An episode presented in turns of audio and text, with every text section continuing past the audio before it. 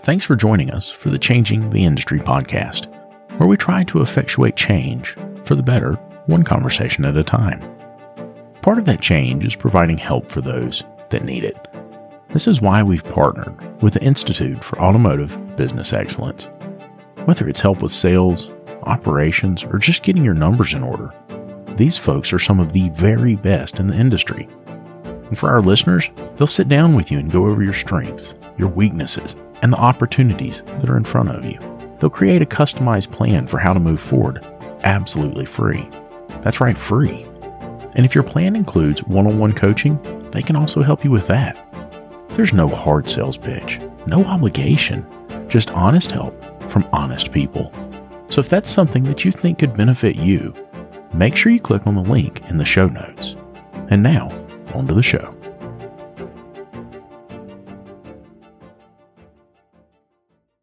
I remember how it used to be. The phone's ringing off the hook. Clients are coming in the front door like crazy, and here comes little technician Timmy. Timmy comes up and he says, Hey, boss, where's my part? Where you want me to go next? What you want me to do? Gosh, Timmy, if I knew, I'd tell you, buddy, but I am covered up. All of that stopped when I found Shopware. With Shopware, you get an industry leading expediter right there in the software. It tells you if your parts are here, where your technician should go next, and how much time they have left to complete the jobs in the day. Go to getshopware.com to learn more. Getshopware.com. Hey, everybody, David here, and welcome to the ASOG podcast. One of the best ways to attract and keep great talent is being a well equipped shop. There's nothing more frustrating for a good technician than not having the right tool to do the job properly. That's especially true of diagnostic equipment. But what is the right tool?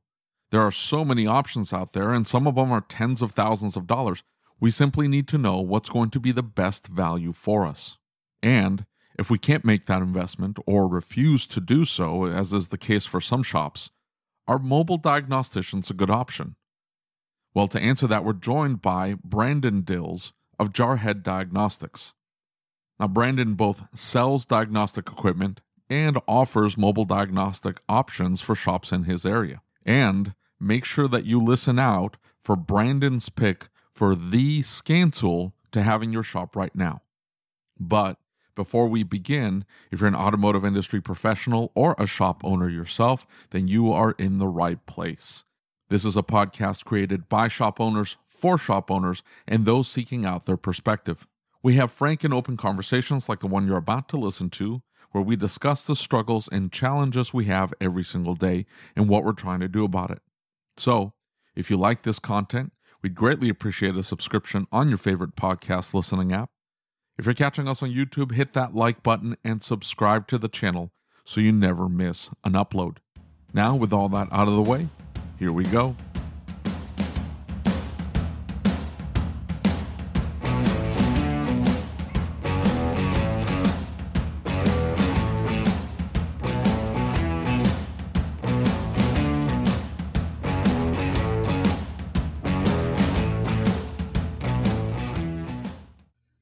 Brandon Dills. What's up, man? Hey, everybody, we've got Brandon Dills from Jarhead Diagnostics with us tonight. Brandon, how are you? Living the American dream. Well, it's definitely something to live. Um, yes, you know, is. Brandon, we wanted to get you in here and, and talk a little bit about scan tools and and kind of your perspective of the industry that we're all in together.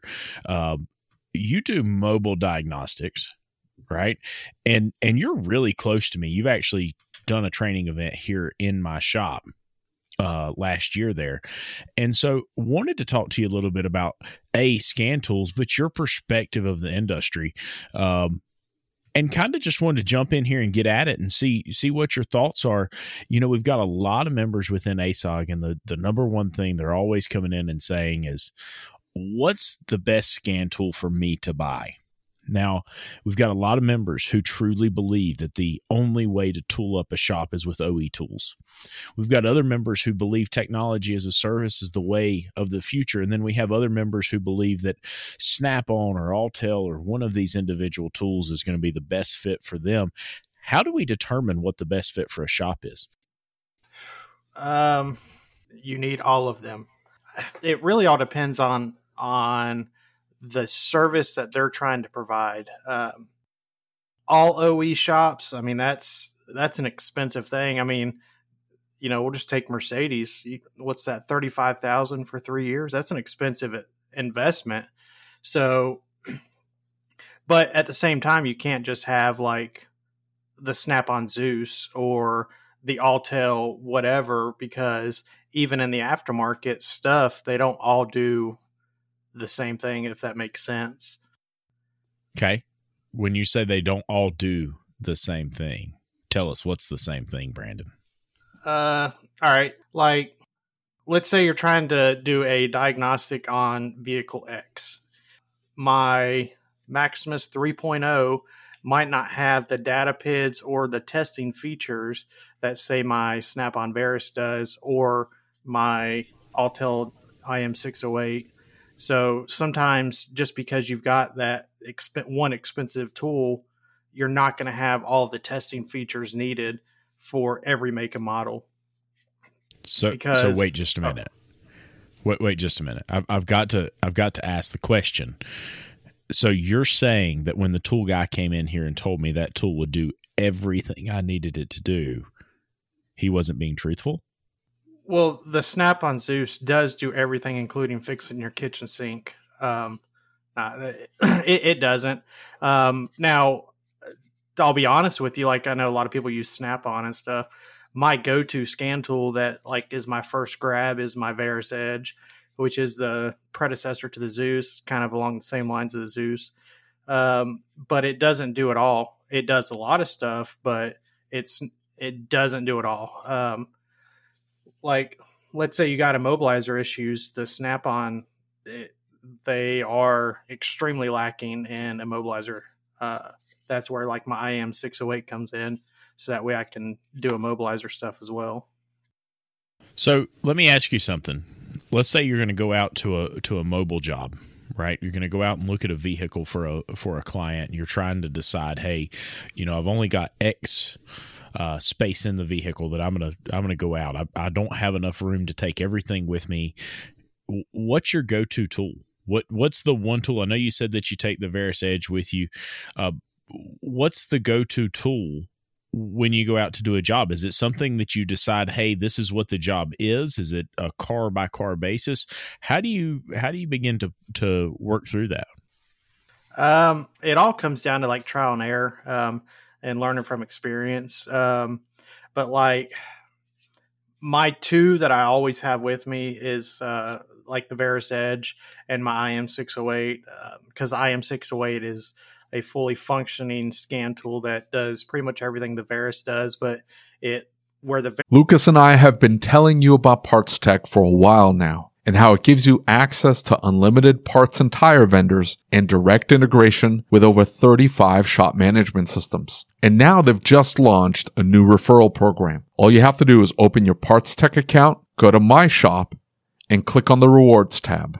There you'll find your referral URL, which you can share via email, text message, or on your social media. If your referral signs up for a new account and places five orders in the first 30 days, Parts Tech will send you a $100 gift card. That's it. Nothing else is needed. Your referrals can get you $100 just for using Parts Tech, which by the way, is absolutely free to get started with.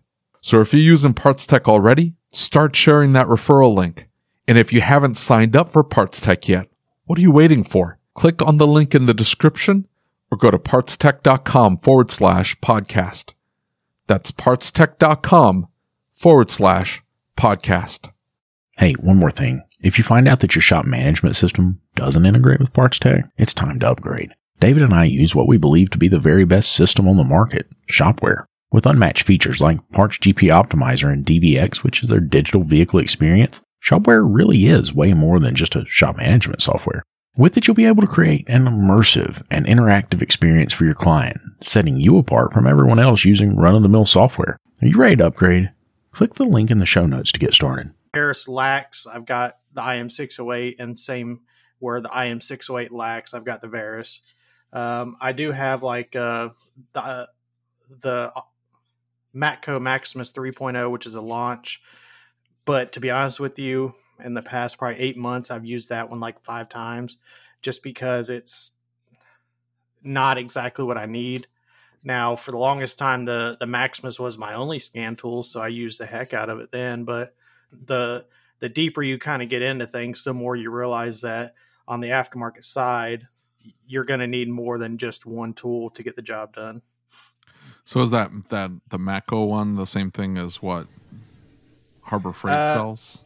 That No, Zurich? no, no, no, no. The you're, it's it's a rebranded launch, um, which is like Launch Tech USA. Uh, imagine Autel, but just a different brand. Um, it's Yeah, yeah, nothing yeah. like the, the Zurich, but okay. But uh, the it- Zurich? I thought Launch made the Zurich. uh, Not sure. I, I don't know. I, I do know that the the Zurich is a rebranded of something, but anytime I've Yeah. looked at the the Zurich, it almost looks like Autel, like the operating systems in the Autel, but I don't know exactly which one it is because I've never really went I, hands. I swear, I think it was Tanner who, in a discussion on Facebook, said that the uh, the Zurich was a rebranded launch device, but maybe I'm if if no, it very well might be. I, I don't have a whole lot of experience with that it's brand. a thousand so- bucks. It's not bad. Not, I mean, if it is a legit launch device, thousand bucks. Because you got to think like, uh, um, I hired a technician who brought his own. He had a Verus, I think. Uh, it, which one's got the the two channel scope on the back side of it? Oh, that's the Modus. The, Mo, either the Modus Yeah, or okay. the. I Yeah. think the Apollo is a newer version of the Modus. No, it was a Modus. Yeah, it- definitely a Modus. So he, he brings that in, and that was at the time the only thing he had, and so he he was very proficient at it. Uh, but I think he spent I don't know three thousand, four thousand dollars on that, and I think he's still paying it down. Where he could have walked out for a thousand bucks and maybe you know grabbed a coupon or something at Harbor Freight and had a if it is a launch device, something that's functional. Uh, it doesn't have the lab scope, and now he's got the extra cash to go get a Pico or something like that. Uh, so, Oh, it- yeah. you know, it, it it almost doesn't make sense because I know the Modus brand new wasn't that price. He got one used, or he Oh, got yeah. one, you know, trade something in or trade fifty things in and get a discount. Well, see, that's the biggest thing, I guess, with whenever you're talking Snap on is just the price point of it. Because, like, the the newest Autel is the the Ultra. It comes with a J twenty five thirty four. It comes like a giant screen, the topology, a scope, everything, and, and you're at five grand. Whereas the it comparable the scope. Yeah. yeah, Oh, yeah. It, it's it, it's it's all in one. Like, and actually, it's pretty cool. The scope's wireless. Um, if you're wanting to check CAN network, you don't even have to hook up the scope because it uses a DLC port to check CAN network. It's and all that, and it's half the price of the Zeus. And How, it'll go- do how good is the more than the, the, Zeus. topology? Oh, it's pretty Ha- slick. It's pretty Have Have you ever used wiTECH? Yeah, so I love that aspect of wiTECH. I mean, it's, It- it's it- fantastic. I- imagine wiTECH on an aftermarket scan tool. really? Yeah, Yeah. it's identical.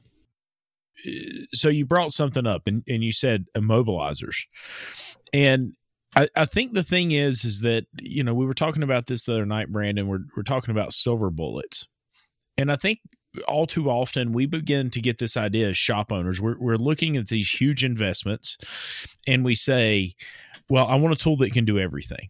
Right, and and that's what Snap on really yeah, they came just to the want to buy table one with. tool. Right, It won't That- happen. That's what they It won't happen. Exactly. And and and that's that's kind of my point is that that Snap-on came to the table and that's what they said. You can buy this one tool that's going to do everything you need, and that's what they taught their salespeople. Right. That's that's what the Yeah, the route for sure. drivers say, and they don't know. They have no idea. So they go out and they say that. When you know now, I've I've been here since 2007, and I started with some Snap-on tools. But I think the reality of it is this: is that now we get in here and we have um, so many different levels and so many different systems that we need to address on so many different vehicles right in an independent shop we work on everything so i know a lot of my domestic stuff i'm going to my snap-on tool i, I have the best fit with my snap-on tool. I know Oh, with my euro stuff you know or my asian stuff i'm better with my Autel, right?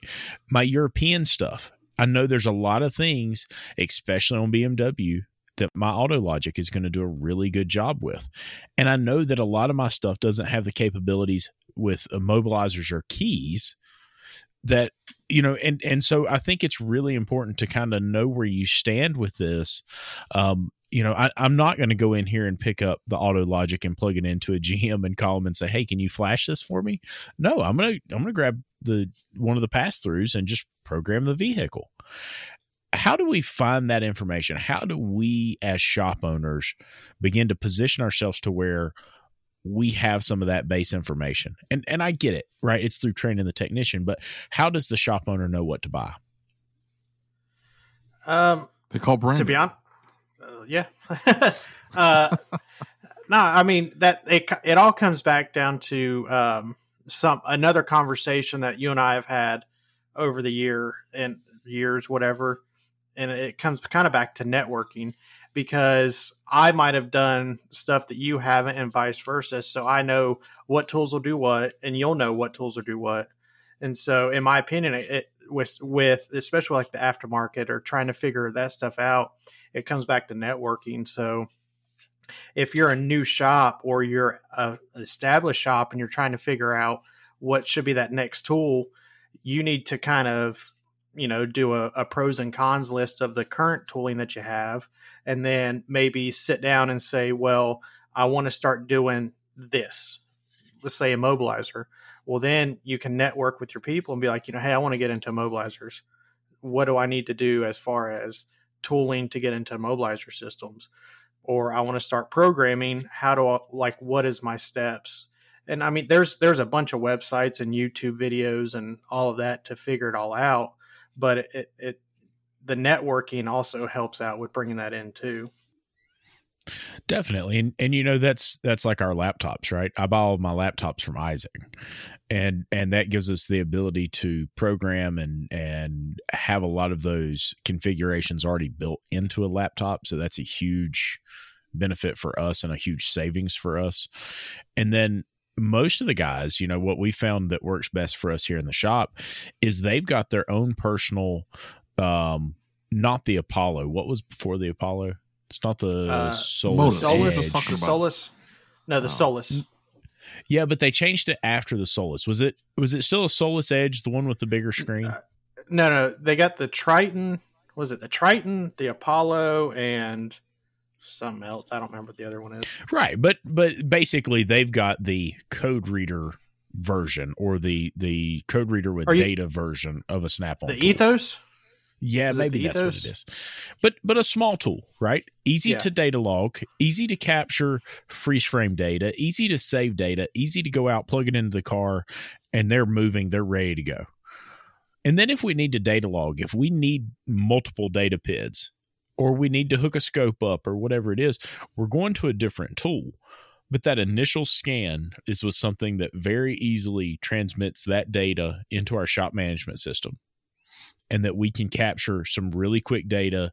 You know, a, a client comes in and says, Hey, you know, my check engine light just came back on. We need something that's quick, something that's easy, something that's not going to be easily broken if we drop it kind of deal, something that's tough. So I really advocate for for the techs having something that's theirs. You know, something you, that they can just run to tell and you grab something? You want me to tell you one that uh, any shop owner could afford to give to pretty much all of his techs? And it's What's an that? extremely powerful. The launch Diagun. Now, it's so not an American. Now, hold on now. the launch, the launch Diagun. It's it's a handheld, full bidirectional scan tool. You can pick them up on Amazon for about seven hundred. The Diagun's not a US from Amazon. Well, screw the, Amazon. No, what's what, the the the, it, di, the, the the Diagun? Diagun five. Yeah, and okay it i mean for about 700 bucks it's a 100% fully bidirectional scan tool. It even does you know a little bit of coding and everything.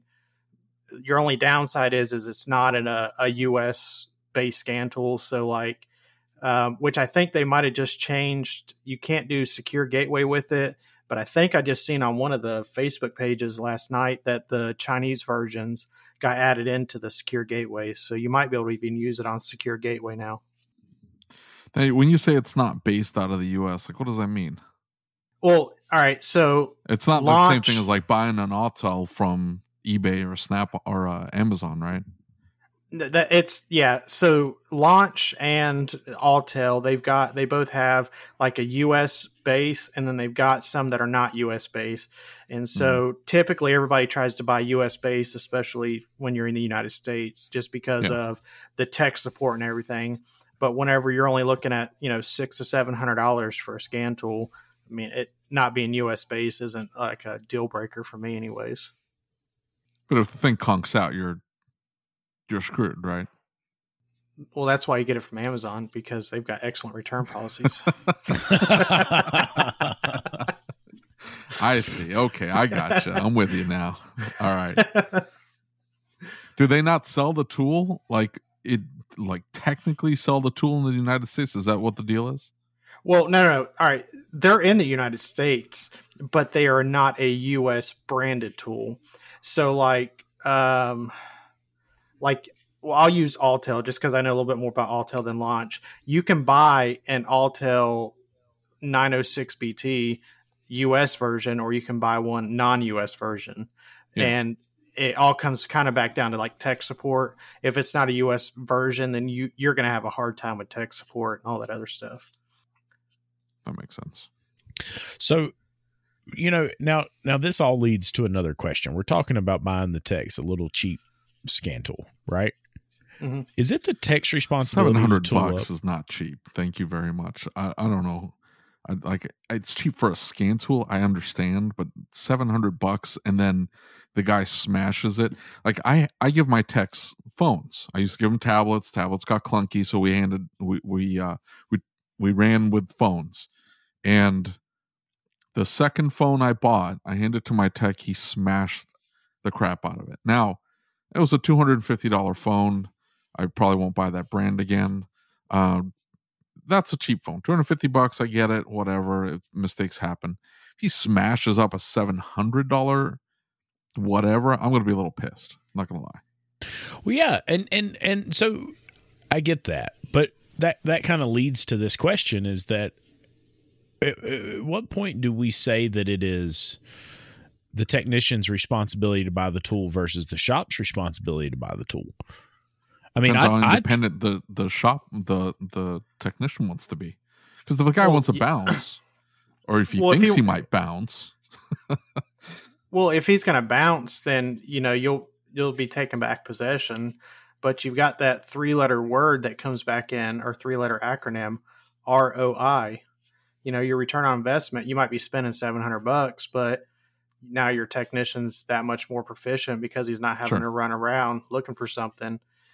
If he smashes it, then it's on him to replace it. Uh, if I was in the situation like that, you know, it, if he was to smash it, you know, you it's on you to get it fixed. But you know, the initial return on investment, if it doesn't break, is now your shop's more proficient.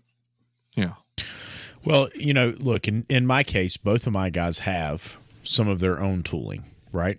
Stuff they had before they came here. I, I didn't make them buy anything, but we've got shop tools, right? They're welcome to pick a shop tool up, go do whatever they need. We've got a VersaEdge, a uh, Autel Ultra, a 906 BT, Auto Logic. What other tools are here, Brandon? You know as well as I do. Um, and one or two. Yeah, and and so you know my thought process is is we want to make sure that they're tooled appropriately to do whatever they need to do but one of the common things that keeps coming up is um, on the podcast is that a lot of folks will come in and say maybe specialty is the way to go. Maybe we need to look at some specialty um, or specializations in the shop. Well, you know, I work on everything. So I can't really narrow myself down. I, have got a, a, customer base who has a little bit of everything. So, you know, I like I said earlier, I've got to have the Autel for one line. I've got to have the the Snap on for another, and I think it's so easy for shop owners to get this idea that hey, I'm going to grab the Snap on. I'm going to go do everything I need to do with every single vehicle. I mean, it's just not realistic, right? And and I also think that we have to be thinking about the processes that we want to perform. You know, so if, like you said earlier, if we want to perform programming, that's a completely different tool than the majority of the scan tools on the market. Okay. If we want to do immobilizers and keys, that's a different tool. So, how does a shop owner kind of decide what it is that they want to do? And and by that I mean they need to sit down and do some planning. Brandon, how do they plan that? Do we go by brand? Do we go by what's the game plan when you start tooling up your mobile business? How did you plan that out? Um, I don't. Maybe it's an ego thing, but I'm the type that I like to have a little bit of everything. Um, but I, I know that that could get expensive, and that's not keen for every shop to do that. They probably just need to go back and look at their, you know, let's say last year, and figure out, well, last year I did this many Hondas or this many this or this many that, and see if they going into buying factory scan tools for those popular ones. Um, one of our mutual friends, Keith DeFazio, I mean, I was talking with him. Him and I had lunch. That was probably about six months ago, and he was mobile. And he said that the reason, the way that he figured out which um, factory scan tools that he wanted to do, you're probably gonna laugh at this, but this is what he said he did. He would go to the mall and he would count cars. He'd be like, okay, right. so my area right now is, you know, this. I'm going to go to that mall. And if he's seen more Hondas than anything else, then he'd buy the Honda factory scan tool for that year because he knew that he'd be seeing more of that. So it, you kind of go off of your demographics as far as what you're wanting to do and the demographic of whatever uh, clientele that you're working towards. Um, so look, you're a mobile tech, right? And in many, many, many ways, the ASOG membership has often looked at mobile techs and said, eh, screw that guy. And and I can understand that. Now you're a little bit of a different mobile tech than than what some of the yeah, folks. You're lumping them all together. That was right. well, that's what's not the same thing as the guy doing oil changes out in your parking lot. That's what I was going to say. So so well, I, I think you said it so much more eloquently. there um, you go.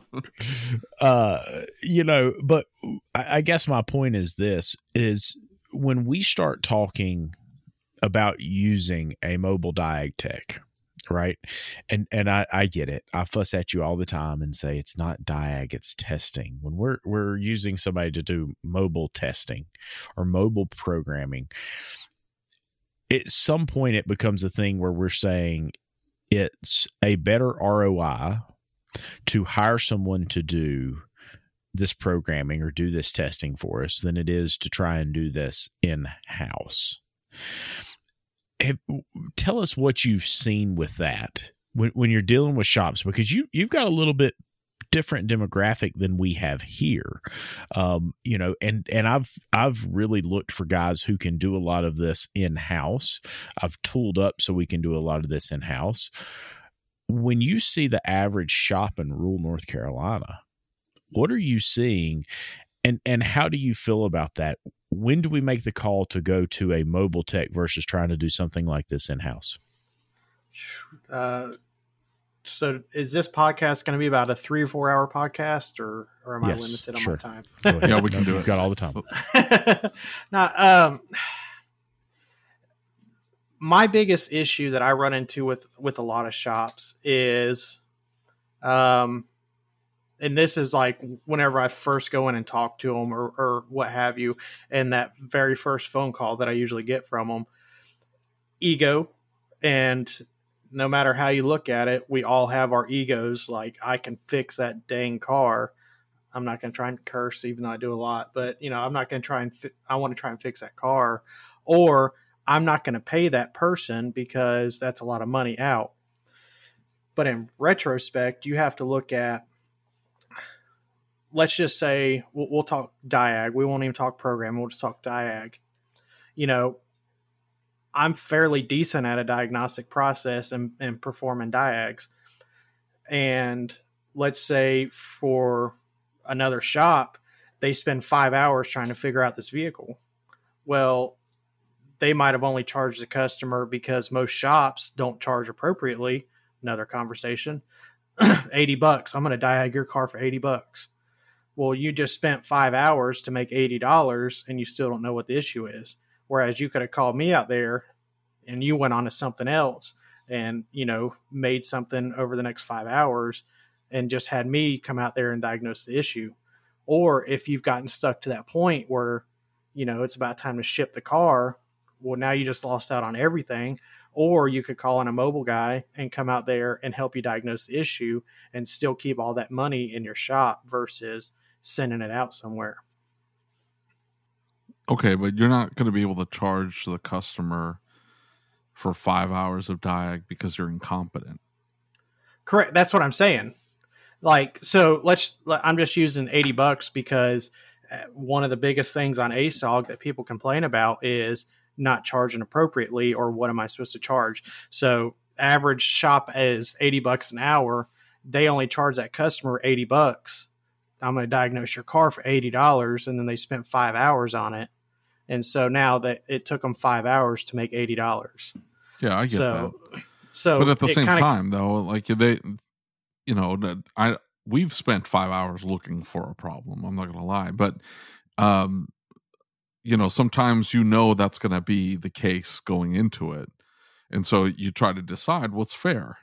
Like, what what am I gonna reasonably charge this customer, knowing that I'm not super familiar with this particular system or this particular vehicle or whatever, right? And what what can I reasonably charge and also be able to have the opportunity to run some tests to hook up our our equipment to it so we can figure the systems out and maybe be more proficient the next time around. Why wouldn't a shop look at it that way? Um, sometimes they do, but let's just say like I've got a couple of shops that I do probably 90% of their diags. Um, actually, I have one shop that does not diagnose at all. I go out to their shop anytime they get a diag in. Um, but Wait a minute. that whoa, shop, whoa, whoa, whoa, whoa. I, I don't understand how that's possible. well, Like, I mean, they isn't must that what we getting any do? diagnostic work in? um, I mean, is that even possible? Yeah, but this shop has learned to, to charge appropriately, if if that makes sense. So, like before they even call me out there, the the they've already got pre approval for X number of dollars for a diag fee. But yeah, but see, and then it comes back down to like how David just said. You know, I wasn't familiar with it. Well, then they're going to lose money. So if they just called me out there as a mobile guy and you know i'm doing everything and then they're still making money on other vehicles then technically i guess it's a win-win all the way around so I get that, but like, I, I don't know. I just my I know that my guys would instead of moving on to other work, they'd be hovering, checking to see what you did that they didn't think of doing. So I would call. We don't have any mobile diagnosticians around us, like zero. Um, but you know, I'd I'd be willing to call one in whenever we get to this to a certain point where like I need fresh eyes on this because we've missed something and it's causing us to lose time on this vehicle. We we have other vehicles to work on. I need to move on. I don't want to leave the customer hanging. So it makes sense for me to call a a, diag- a mobile diagnostician to come out and handle what we weren't able to deal with. And while my guys are doing profitable work, I'll pay the, whatever the fee is for them to get a, a, fresh set of eyes. And hey, what test did you run to figure this out? Uh, you know, we won't miss it next time and so uh, that makes sense to me but for me to only hire r&r guys and you know leave all the all of the uh, diag for to a mobile guy and then you know we, we i'll give you an example we had we were doing that with programming. There was a there was a, a guy who was working at a shop and he was kind of half freelancing but he had he had a JBox and he uh, and a little uh, mobile or like a net uh, notebook or whatever whatever they call them the little baby laptops uh, but it could do pretty much anything you needed it to do uh, for the most part. And uh, if you needed something programmed you didn't need to take it to the dealership. You called this guy. His name was Ryan call Ryan he came out he charged 125 bucks and he would hook up his equipment to it flash it and move on fine super easy but it got to the point where I couldn't get the guy on the phone because he was busy, or he was, you know, two hours away and uh, I'm not going to be able to deliver this vehicle tonight. Where if I, you know, and if it might be something simple too, like an ABS module on a, you know, mid 2000s GM, something I should be able to flash in 10 minutes. I can have this thing done. And because this guy's not available, I'm going to have to leave this car overnight and maybe he'll get to me tomorrow. And it got to the point where like I, I got to get something going here, and so we bought our own J box. How, how, does that guy manage that, or is he just like ninety percent of your business, and you're like, ah, it's fine, don't worry about it. We make it work. It kind of just comes back down to what you as a shop owner is willing to invest in time, training, and all that is to if you want to start doing more in house. Um, and today's vehicles, it's like my job is becoming more and more prevalent, and not necessarily just in the mobile aspect, even just in the shops, being able to program in the shops, and kind of going back towards like the beginning of our conversation about what's my best tool to get. Um, look at Autel, most Autels for the the more advanced ones, they come with the J twenty five thirty four. That's and, what I was going to say. Yeah, and you can do a lot of stuff with the Autel. Now, the I think the Ultra is different than the other ones, so I, I can't speak for the Ultra, but all the other ones. Now, you won't be able to do the mega cans on like the newer uh, Chryslers, and then you won't be able to do Nissans. But if you're not really doing a whole lot of new Chryslers and you don't do any Nissans, then that Autel J2534 will get you by for as long as you need it to. Well, and and you know, I, I think that's one of the things that I've always thought is, hey, listen, if we can get the majority of what we do, right? So between the laptops and the Autel, we can get the majority of what we do right and then you know we do a good bit of european stuff so we got to have the Autologic for some of that if we want to do flashing things like that i i think that the Autel and a laptop for me is probably the most powerful way to go right because it really gives yeah. me you know because it gives you the j2534 and it gives you you know a very powerful scan tool and it gives you a lab scope. And and we like the lab scope. The the ultra is a big tool, right? It it is a big tool. But I mean, between those two tools, we can do just about whatever we need to do. I guess I'm asking for the ideal because in my view, it looks like what what Brandon does is the same thing as what the technology as a service guys do to a certain degree. Yeah. Rather than and but when I pushed back on the technology as a service guys, I I said, why aren't we training our technicians to do this themselves? Why aren't we pushing them to be better to get up to speed on some of this newer technology uh, and be self-sufficient on programming or whatever? And they they said, look, we're trying for our business model to work. We're trying to be in as many shops and not spend four hours on the phone with one guy who's only getting they're only getting that one monthly fee from that one shop and so they don't want to spend four hours with that one guy dealing with this one problem they need to be able to take as many phone calls and be able to spread themselves around and so they said that what they try to do is to teach the technician to be self-sufficient to a certain degree and have them there for access to Mercedes where you don't want to drop $35,000 for, you know, maybe one or two cars a month. You have them available and you pay your monthly fee or whatever and they're they're sort of the the um the backup. But for the most part the technician can do most things on their own.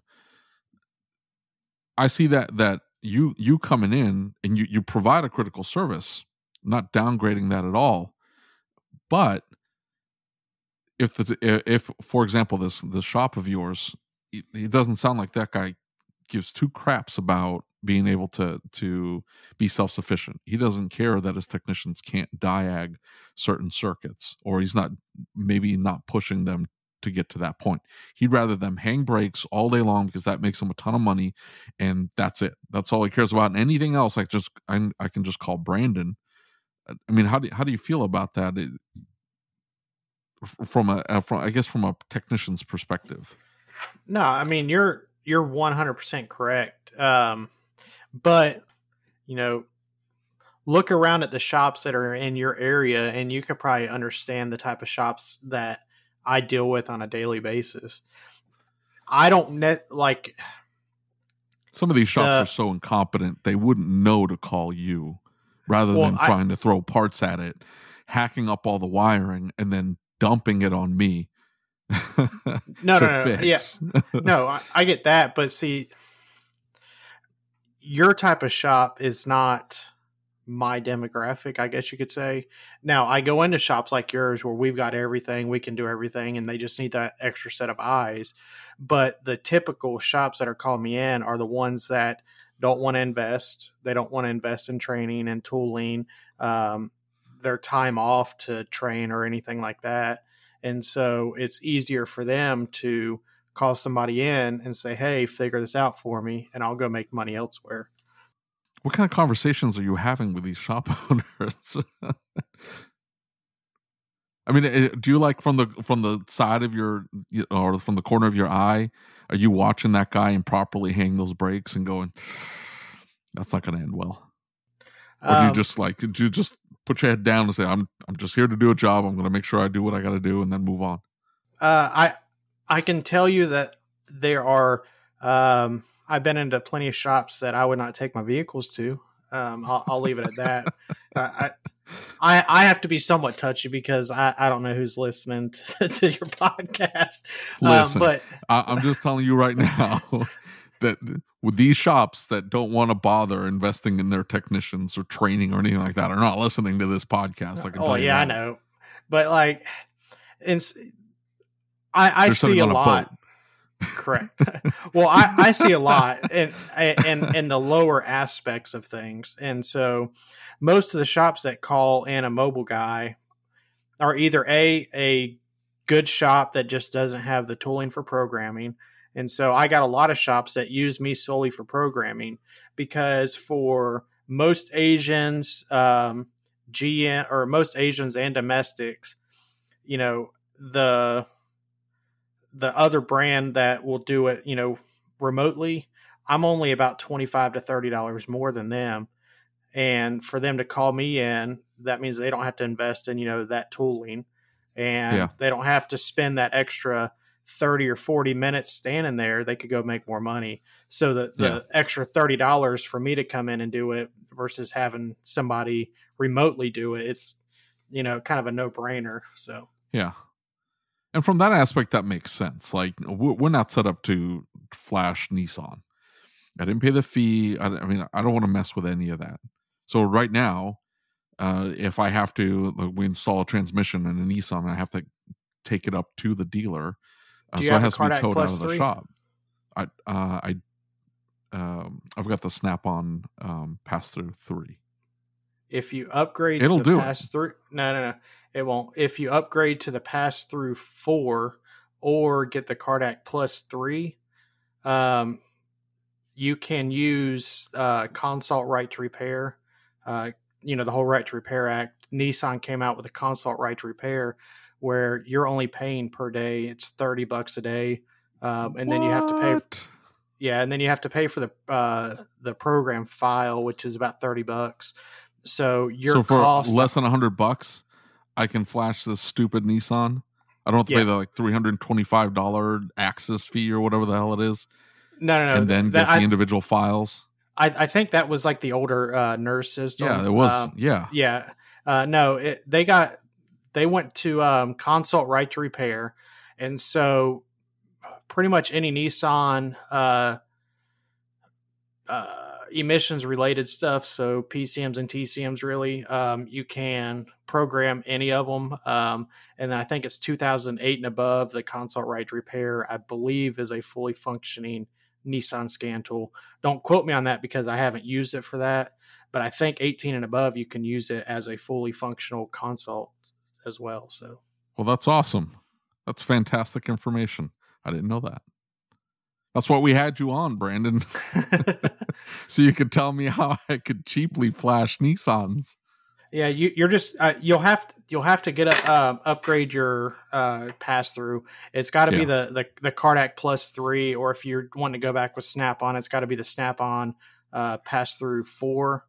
Um, I don't think my guy will trade will let me trade mine in because he was like, "You were only one of two places that actually bought this pass through three.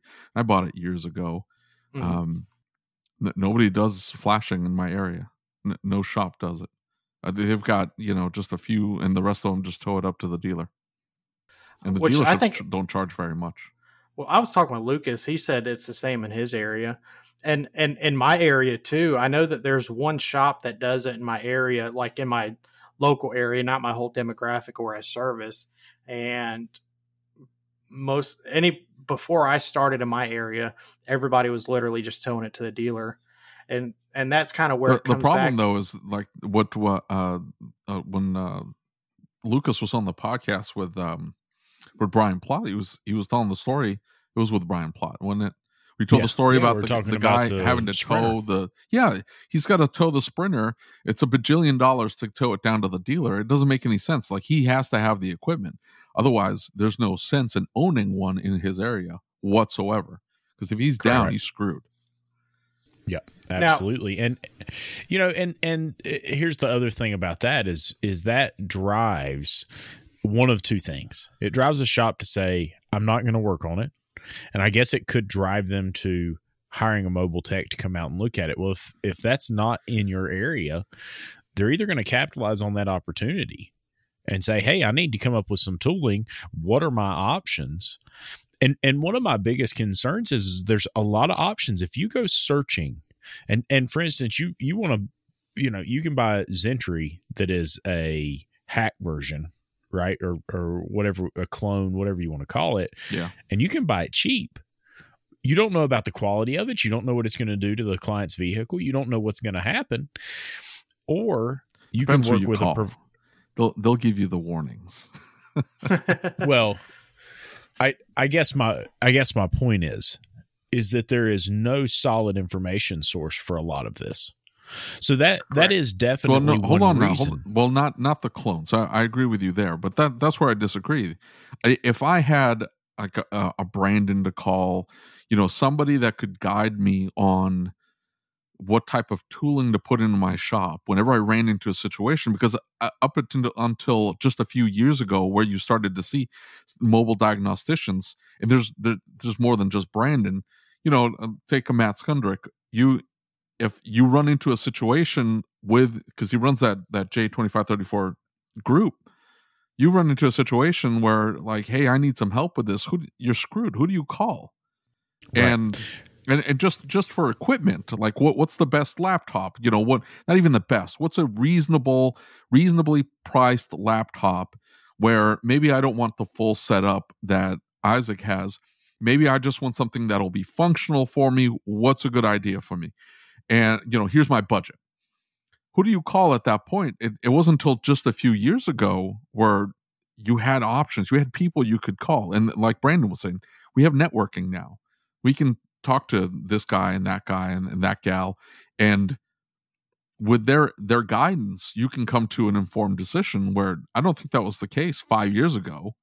It was right. just talk to the snap-on right. guy and the snap-on guy kind of shrugs his shoulder and says we have and, this thing and and that's that was kind of my whole point right?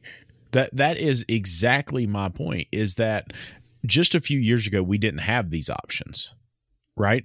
And now we're kind of in this place where you have resources and and you know i've always said there should be a, a, consulting company that's able to take your data and look at it from a sms and say hey here's the scan tools i would buy if i were you right? Sit down and help you plan. What are you going to put in your shop? What are you going to work with?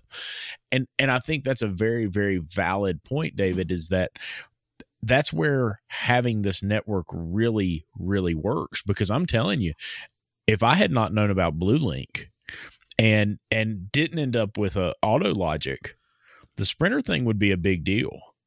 Right. And now yeah. there's plenty of shops around who are using clones, plenty of shops around who who have worked around this, but the majority of shops in my area say, ah, just send it to the dealer. Right? And and you know look i you guys know me. I'm about improving our industry. That that's my number one thought process. It's not about oh don't tell them where to get this. It's the competition. You say to them hey you know there's this tool you can get and it does this this and this. No i don't want to do any of that. I, I just I'll, I'll bring it to you you fix it so there's a lot of shops who have no interest at all in doing anything more and and you know maybe that brings up another point um I used to have the hero complex, right? And Brandon and I, and I have talked a lot about this. I used to have this hero complex. I can fix anything.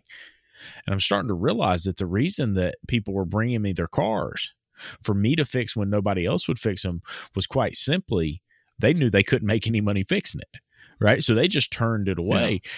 Yeah. There's some cars that you don't have to be the hero and fix but if you can tool proficiently just to be able to do the basics of what you do in your shop every single day, it's not as difficult as you might think. It's not as expensive as you might think. I, I don't know. I, am just saying it's not even. I'm I'm talking moving past the hero complex things where you think you can fix everything. Because yeah, I get it. There's guys like that out there, but I'm just talking about from a. I, I need smooth workflow and I'm having a conversation with my Snap-on guy, and he's telling me he's like, "Man, there's a lot of shops in my route they don't have a scan tool." And, and I'm like, "What? What do you mean they don't have a scan tool? Like, like you don't have anything, like a little baby scan tool, like you were saying, a little handheld deal?" No.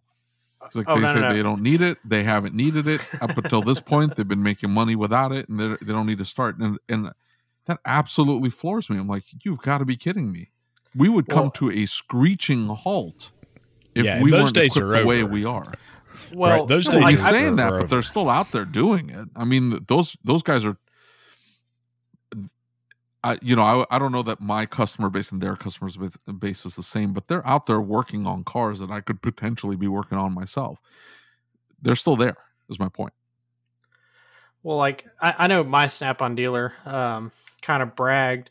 You know, I sold 18 Zeuses in this area and I service almost every single one of those shops, and I use my Verus Edge to do most of the stuff because they they have the Zeus, but they use it as a code reader, you know, because they don't know its yeah, capabilities. Know it. Yeah. yeah. But then also like uh I also service shops where like their newest scan tool is like a 10 year old Autel.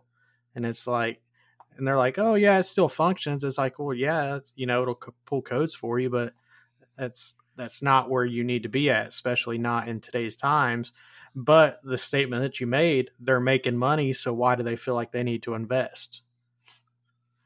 Yeah, that's what that, that's what frustrates me at the end of the day because the the the normal consumer sees what we do and what the shop that has no scan tool uh, does as the same thing. They're like, "Oh, you're both fixing cars." No, no, no, no, no. It's not the same thing. And trust me, I'm charging twice what they are for a reason. I can turn that light off. And I, I don't know, these guys are slick because they tell these customers, oh, don't worry about that light. Oh, you got to, that, that's super complicated to reset. Only the dealer can do that. They tell these customers that. And they show up to my shop and I'm like, what do you mean only the dealer can do that? That's what he told me. It's like, okay, well, I can turn it off for you. I just got to make sure they did what they said they were going to do. I just got to check it out, and we can turn it off here. You don't need to go to the dealer. It's frustrating. Well, I I run into this, and you know it's been on a lot of different Facebook pages, uh, especially being mobile. Is I'll go out, the car's doing this, we can't figure anything out, and they went to one of those shops. I was like, yeah, I can turn the light off. They legit did that. They took an aftermarket, you know, programmer and deleted the check engine light and deleted the codes out of it and then now you're trying to diagnose it and so you've got Wait, the what yeah that, that's that's a common occurrence too they, get, they um, whip out the HP tuner and they're like, "Don't worry about Well, that P0420. I got you." Yep, and then Delete. and then and then oh yeah, your lights out, but your car's still running like crap, and that happens a lot as well. I mean, not like every shop and not all the time, but you know, it's kind of the same thing where you're saying, you know, oh, you got to go to the dealer. Well, they also do stuff like that too, and that's just where I, I, I a lot of my shops, I usually try and have like a one-on-one conversation with them, uh, asking about their tooling. Um, or if they call me and how you said, you know, you were calling that guy and he'd get backed up and yada, yada, yada. Well, if I'm backed up, I usually try and walk them through the diagnostic process over the phone, let's for a diag to kind of help guide them so that way they can figure that out the situation without having me having to like drop whatever I'm doing to run out there. So Yeah. And that makes sense. I mean, especially if it's something fairly basic that should be able to figure out on their own. uh yeah, I mean for the most part. Lucas? I, I think it, it, you know, we talk about this all the time, and and you know, the old old grumpy Dutch is always saying, you know, some shops aren't going to make it. Some shops need to fail, right? And as bad as that sounds, I sounds, agree mean, with you. that they do. The problem is they're not failing fast enough. It's because they're taking they're making money. And some of these shops, Lucas, some of these shops, you got me on a rant now. Hold on. Some of these shops, the owner is sitting on a boat. He could give two craps with his technicians, who he is going to flip over in a, probably a year, year to two years. He could give two craps whether that guy is you know tooled up or has proper training. Why? Because as long as that money st- keeps coming in, he can sit on his boat and enjoy his uh, his um, his profits coming in. he he But- knows he doesn't have to try that hard uh, to to run a fully functioning shop.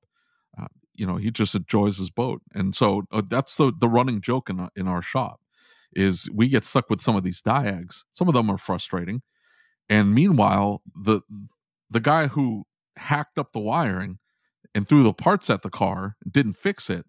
That guy's sitting on the boat. He doesn't care. And- He's like, ah, it's fine. We threw some parts at it. They charge the customer. They charge the customer, Lucas.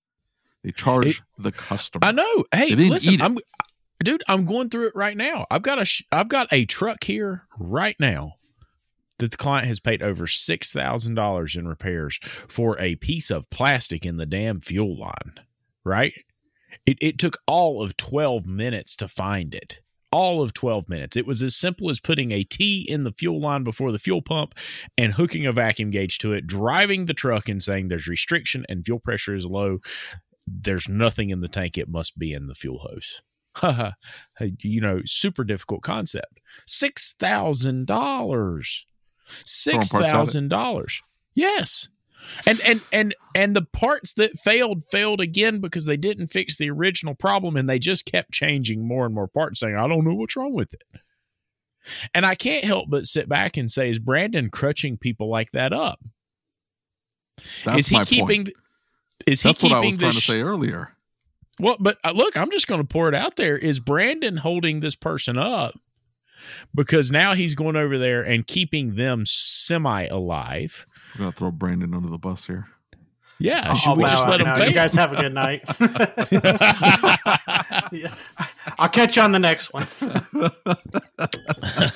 but I mean, seriously, think about it. And and and you know, so Brandon brought up a really and and and and I'm I'm saying this because I know a lot about his thought process.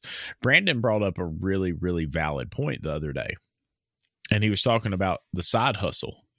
He was talking about the tech who was working on the car behind the scenes. Now, I'm I'm going to tell you, look, I have no problem with it. Right, I my guys don't do it, and I have encouraged them not to do it. I've told them that it's not acceptable while working here to do it, and there's there's two primary reasons. One of them is the liability to them because they could lose everything because they're not insured to do that. And it's very hard to set expectations. You can very easily ruin a friendship. You can cause lots of problems for your personal reputation. but then there's the business aspect of it that so many don't think about. It doesn't matter that you do not have a uniform on. If you work for a shop and you are working on cars Oh, yeah. behind the scenes, you are Your tying guy that to fixed that my shop. brakes and dot Exactly. dot dot. Like, boy, hold on now. You're not in Exactly. computer system. so so this side hustle thing it also plays into this right? And and many of these clients would not be a client that i would have in the shop.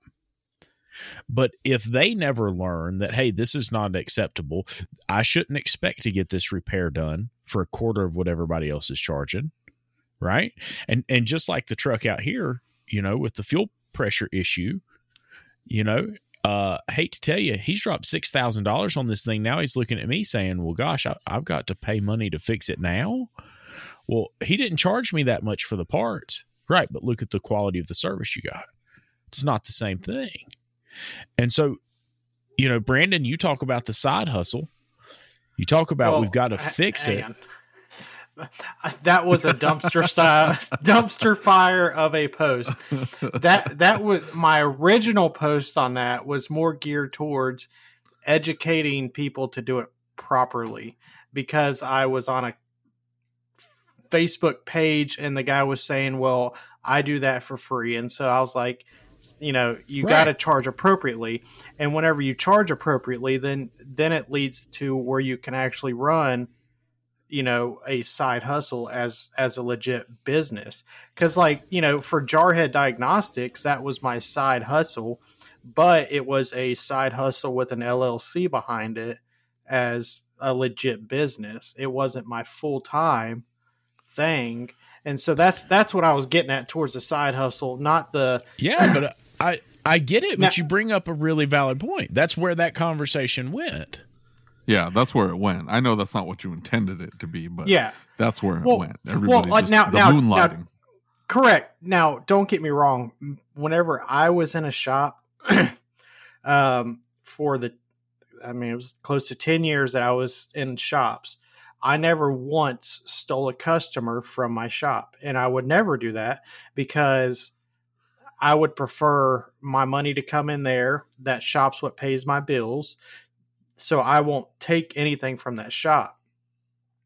And that's where I I agree with a lot of people where the side hustle's wrong because a lot of people are unethical in their side hustle where they might tell the customer, well, the shop was going to charge you this. I'll still be doing the work, but I'll only charge you this. That I have an issue with that side hustle. But like like I'll say for me, I always purposely worked like 45 minutes from my house. Like I, I never worked close to my house. And so like if I ever did any side work, it was never in the demographic of my shop, if that makes sense. So that way it was more ethical, I guess you could say. Well, And uh, right, but but I, and and I I hear what you're saying. I really do. I hear what you're saying. It was calculated. It, It- was it was cal- calculated the way you you set it up, but at the same time, And listen, listen though. Here, here, like I should have kept thing. you busy. Like you should have been tired Well- when you went home. the, the guy the guy should have kept you busy. I get that. But beyond that, so let let's talk numbers here. And let's really think about this for a minute.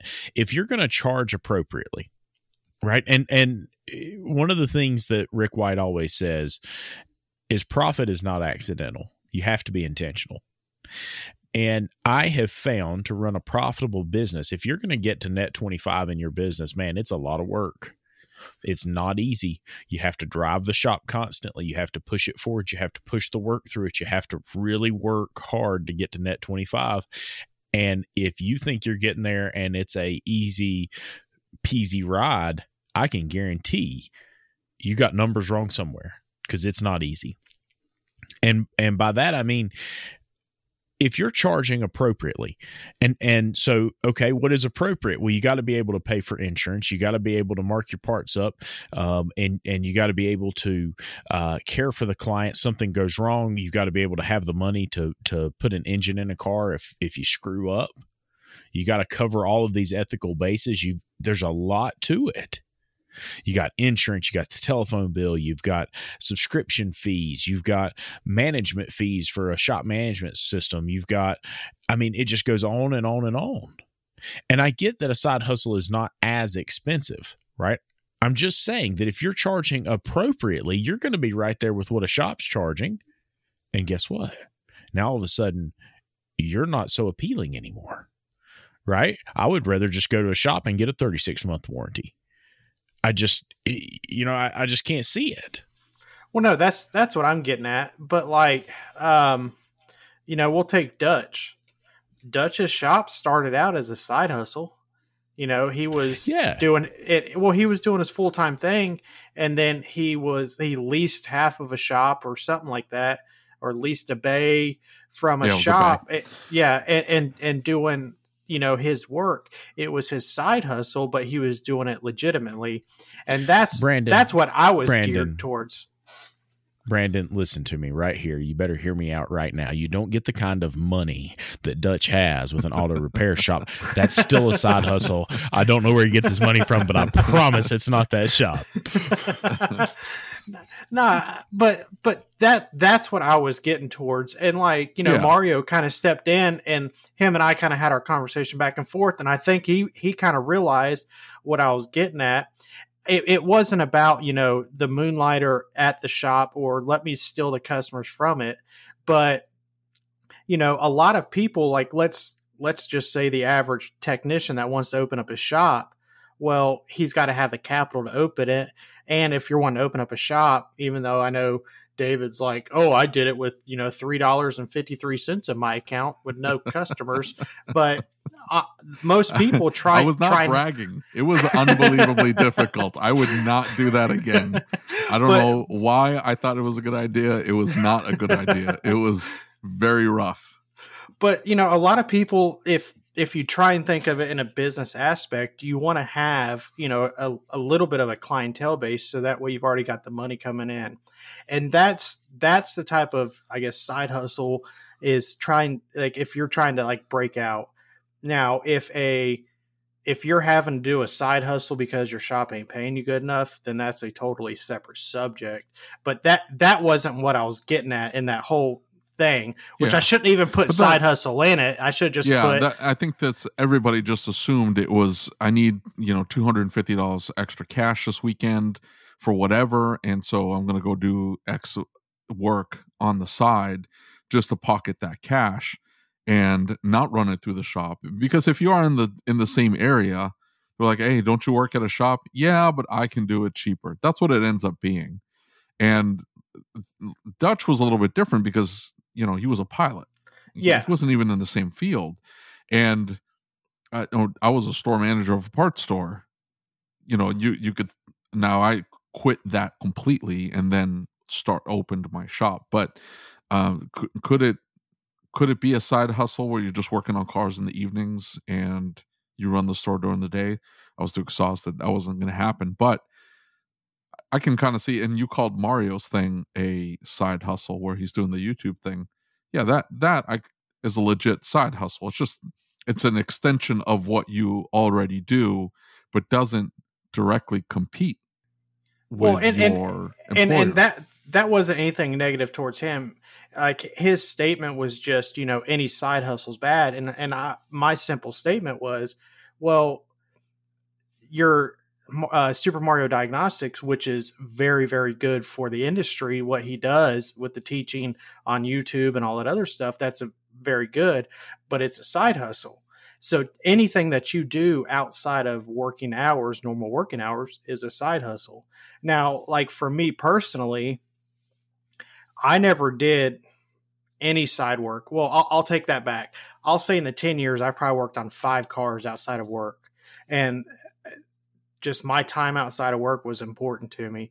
But whenever I decided, and my wife and I talked, and it's like, we're going to do our own thing, then I started doing a little bit of side work, but it wasn't in the demographic of my shop because I wasn't going to try and risk anything for the shop or anything for me negatively by pulling something from my shop. So I never worked in the the area, I guess you could say, of, of my shop. And that's that that's makes kind of sense. comes back to not everybody's the same because there are some very shady individuals that will purposely take work from their own shop to make money on the side. Yeah. Yeah. Yeah. And, and I'm not a I, I don't agree to that. And I also don't agree if somebody's going to do it a side hustle that they do it half ass.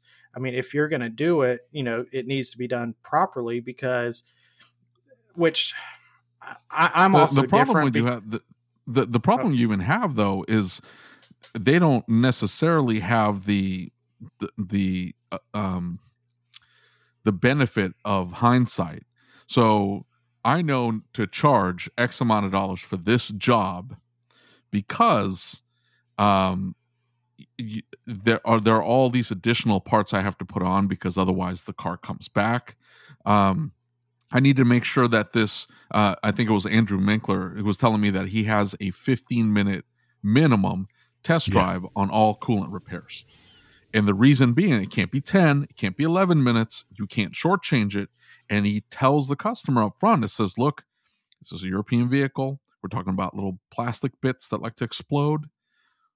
Bare minimum, we're going to take it on a 15 minute test drive and then we're going to retest to make sure that we've covered all the coolant leaks. So, the worst thing you want to do is to charge $2,000 for this repair and have them come back in a week with coolant leaking because you missed something. And so, the, the guy doing the side hustle work who's like, hey, I'm going to be able to do this cheaper, that guy doesn't see any of that. He just sees Right. the ticket, here are the parts, whatever. I could do this cheaper. That you know they're charging twenty five hundred dollars.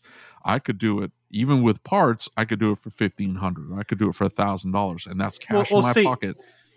yeah, And, and, look, and look. oh, go ahead. hold up. I, I gotta say it right because you, you you framed it so friggin' perfectly.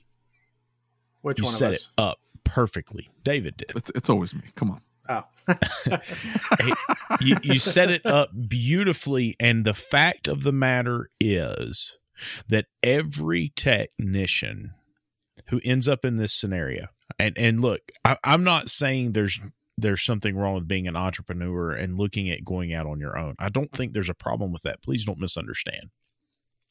But every technician thinks I'm going to go out, I'm going to make all this money. Look at all the money the boss man's putting in his pocket. Look at all this money he's got. I you know, I I don't understand, you know, in Pat's the other day, somebody asked something about what technicians wanted. And I saw technicians saying that they should get at least 50 to 80% of the labor revenue. And it's like, God, I wish I I'm would've sorry, right. It sounds great, but there's not enough money there. There- there's there's a pathway to make the business work to where they can get more money but it can't be that they get 50 to 80% of labor take. And and so there's these expectations that they're going to go out on their own. They're going to have all this free time. They're going to get all this extra money. They're going to you know? And it's not realistic. Not at all. and you know we were we were at a dinner one time david i won't say the name of who said it just to make you feel better. Um we were at a at a dinner one time. Two of us were sitting at a table and one of our friends looked at another one of our friends and he said you know you should have never become a shop owner. You're a horrible shop owner. And he said what? He said listen he said you're a great technician. You should have been uh, taken care of properly by the shop owner you worked for. You should have never been a shop owner because you're too good of a technician. We've lost something great for our industry for you to become a shop owner. And that's always kind of resonated with me, maybe not in the way it was said, but it's always resonated with me because I see so many technicians who say, screw those guys. They're keeping all the money. I'm going to go out and I'm going to start a shop. And look, all I'm going to say to that is if you're a technician and you're listening to this tonight, I need you to understand something. There's nothing wrong with starting a shop. Please get help before you do it. Please set it up properly. Get some education on how to run a shop because it's not the same job as fixing cars. Get some education on how to set up your financials. Hire a coach before you start the business and get it configured in a way that the business is profitable. And I promise when you start hearing what you have to charge and what you have to pay to keep a business operational, really quickly you're going to say, oh, maybe I should still be a technician. Yeah, screw that.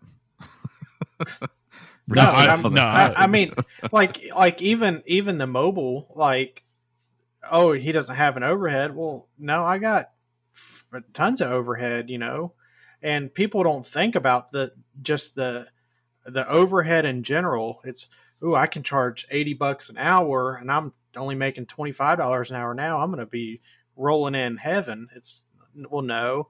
Now you got to pay for the lights that the shop owner was paying for. You got to pay for this and that. Something breaks. And then at the end of the day, whenever you've got 10 extra dollars sitting in your pocket, you're like, well, what the heck? Well, welcome to being a shop owner. It, it, just because you got the money coming in doesn't mean it's there. It goes out literally as fast as it comes in, sometimes faster. So, and people don't understand that. And everybody that opened up. I think every shop owner realizes it pretty quickly that. Oh yeah, every tech, yeah, and now one one independent shop owner that I worked for, uh, he he was one of the ones where he would show you the P and L if you asked for it, and his philosophy was, it's like, look, I need you to see that just because I'm charging $125 an hour does not mean that my pockets are being lined with that extra $100 an hour or whatever on top of your pay. You know, there's yeah. the overhead and all that. And a lot of technicians are blinded by that. They only see their one aspect. I see all this money coming in and I'm only getting this. Well, well, you see the, the posts all the time on Facebook. They're like, they're asking, should I share you know financial information with my technicians with my employees uh, for me I, the answer is yes I, I have no problem i mean I, maybe i don't show them a p&l but you know one of the first conversations i had with my services advisor was breaking down what a ticket looks like we charge $100 how much needs to go to parts? How much needs to go to labor? How much needs to go to overhead? Let's break this down and you can see how quickly a 10% discount a $25 50 dollars 75 dollars in, in parts that didn't make it onto the ticket whatever how much how quickly that gets eaten up and all of a sudden you know you're scrambling for cash and going what the hell happened? Yeah i mean like i ran into that this past you know the automotive slow season you know end of november into the beginning of january i mean that hit hard home for me because you know i'll just i'll be straight up I seen that money coming in at, at the very beginning. I was like, this is freaking awesome. And then I didn't set money aside and I started struggling towards the end of last year. And a lot of, as a technician, it's just, you don't see that. You just always yeah. walk up to the service manager or the shop owner or whatever and say, look, I need help with money. And they try and do whatever they can. Well, whenever you leave the shop and you go out on your own, uh, you ain't going to be asking for anybody else. It's you got to look in the mirror and be like, "Hey, stupid, what do we got to do today to make some money?" And I've had that conversation more than once. well, there you go. So you know, here here comes the question. Um, when we talk about the shop buying the the tooling, and and I personally believe that's the way it should be. Brandon, how many shops are you seeing that aren't supplying tooling? Uh, you know, you go in a lot of shops. How many of these shops aren't supplying the tooling to the techs? And you sell a lot of tools. How many uh, techs are buying tools because they don't have the tooling in the shop? Um, I would say for Jarhead, uh, the tooling side, ninety five percent of everybody who buys anything is technicians, um, and that even includes like the you know ATS or Pico stuff. That's technicians purchasing that. I don't really have. I mean, I have some shop owners, um, but a lot of times it is the technicians that's buying stuff, and like in my area, um, I got some shops that have like a scan tool or a scan tool or two um, but for the most part, everything else is up to the technician. And then, like specialty tools, it's kind of like a hit or miss on who's buying the specialty tools. Like I, I know a couple of shops that I worked at that were in my area. I mean, they had specialty tools if they needed something. They didn't care. Like I had one shop that we had to put uh, glow plugs in a sprinter and he went out and bought a three thousand dollar glow plug remover rethreader thing or something like that. Used it once, but that was his type of shop. You know, he supplied all the special tools. Uh, but it's hit or miss on if you're going to get into a shop that does that, and that's kind of the the downfall in the industry. It's, there's no, you know, standard. I guess you could say it's a free for all. And then like, and and like you, if said, I were a technician, I don't know that I would want. I mean, it's it'd be okay if the shop supplied the tools. That's fine. I get that, but I want to be able to leave. And then, not that I'm not loyal. I'm, I'm almost loyal to a fault sometimes with things, but I still want to be. I still want to have my freedom. And the, I know some shops are installing toolboxes in for their guys, and the, the dealerships here in Kansas City are absolutely installing toolboxes. They're all the same color, they're all the same style. So the entire shop, when you walk in, has a um, has a branded look, and the technician, if he wants to leave, has to all of a sudden pony up, you know, ten thousand, fifteen thousand, twenty five thousand dollars for a toolbox that he didn't have to pay for before. And now, now you're having that uh, that conversation where he, he's telling you, "Hey, I gotta I gotta get a toolbox," and you're like, "Well, am I gonna make this kind of commitment and purchase a twenty five dollar toolbox for this guy, or have purchase it up front and the guy pays me back, or works it off in time?" That you know that that was that's something that I've done in the past. I've purchased toolboxes for guys. I don't make them pay it back. I say if you leave in this amount of time, you know, you either have to buy it from me or I take possession of it again. You have to work it off. In other words, you have to put your time in here. Um, that's worked out really well for me, but I, I don't know that I would want that if I were Well- the technician. I, I well, want my freedom. Yeah to to a point but like let's say uh i'm just going to use like a ford flex the v6 you go to do a water pump on it you got to buy a special tool to hold the cams in place to do the water pump They're not you that know, expensive. That's well i know no I, i'm just using that one as an example so Yeah, just but like let's just say for instance you're only going to do it was a bad year. example because my technician like Just he went one. and bought his own tool. Yeah, he went No. and bought his own tool, and I'm like, no, no, no, no, I buy those tools, and he's like, yeah, but I want to own the tool. Like I don't want it to be your tool. I want it to be my tool. no well I'm like, Okay. whatever. oh, well, yeah, and don't get me wrong, because I did this, but like I said just a minute ago, I'm also a tool whore. Um, but like, let's just say for it is a cheaper tool. You can buy it on Amazon for like thirty bucks to hold the cams in place. But let's let's just say, for instance, that we don't buy from Amazon. You get- remember that. I know, you- I, I know you don't. I'm just, I was, you know, okay, Tooltopia. um, but, but let's just say it took, you get paid five hours to do the job. You get paid 20 bucks an hour. You know, now you just took 20% of your pay to pay for that tool that you might use once. Now, I am going to say that I have way too much money in tools that I was like, I really am going to need this one day. And then I never used it. So take Yeah. with what I'm saying with a grain of salt. But on certain things, it's like the shop should pony up because you might only see that vehicle once a year. And let's say it's a $300 tool to do the job. You're only getting paid a max of a hundred bucks to do it. Well, now you as a technician have lost money. So And then I tell you that my guys are salary, and it doesn't bother them.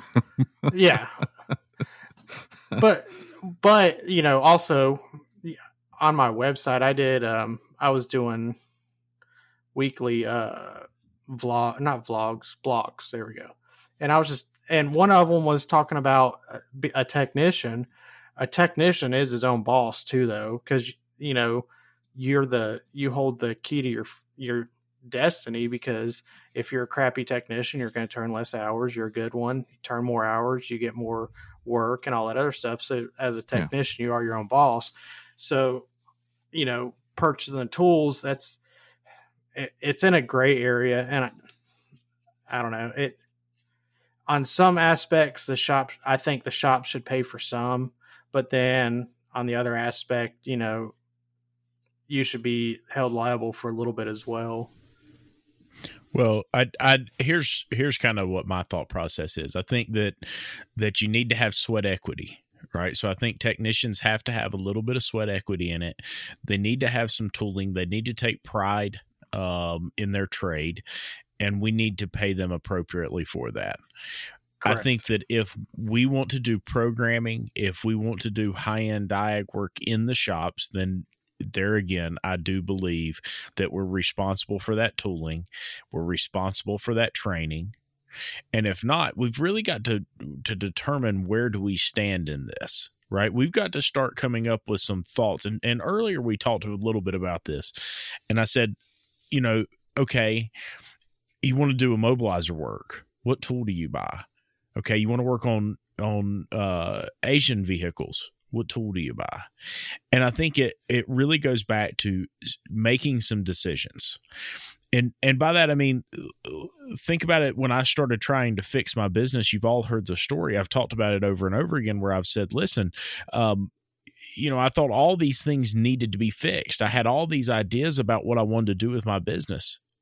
And it took somebody from the outside looking in and saying whoa whoa whoa whoa whoa whoa hold up you're you're really good at this and you're really good at this. Let's focus on this. Let's take this aspect out and this aspect out. So i think the same can be done with tooling. We need to come up with a plan but sometimes we need somebody there to help us plan on what are we going to be working on what type of task are we going to be doing? Are we doing programming? Are we doing immobilizer work? Do we need a VSP? What where do we go from here and what are the challenges we face in the future? So Brandon, I ask you, what are the challenges we face in the future? What do you think as shop owners we face in the next 5 to 10 years that we need to be tooling up for? Um ADAS. ADAS is a huge one. You, you don't think they're going to be self calibrating? That's what I was getting ready to say. I'm gonna I am gonna bank on self calibration. Screw that forty thousand dollar garbage. Some some some stuff already is self calibrating, but not all of it can because you have to think of it as you know like the the cruise control let's just say it's self calibrating but it doesn't self calibrate properly, then who's held liable if that vehicle is in an accident? Is it the OE who said it was self calibrating or the technician who installed it and did the self calibration? Whereas, you know, the people who, like right now with the ADAS calibration, at least then you can say, look, I calibrated it to the standards of the OE.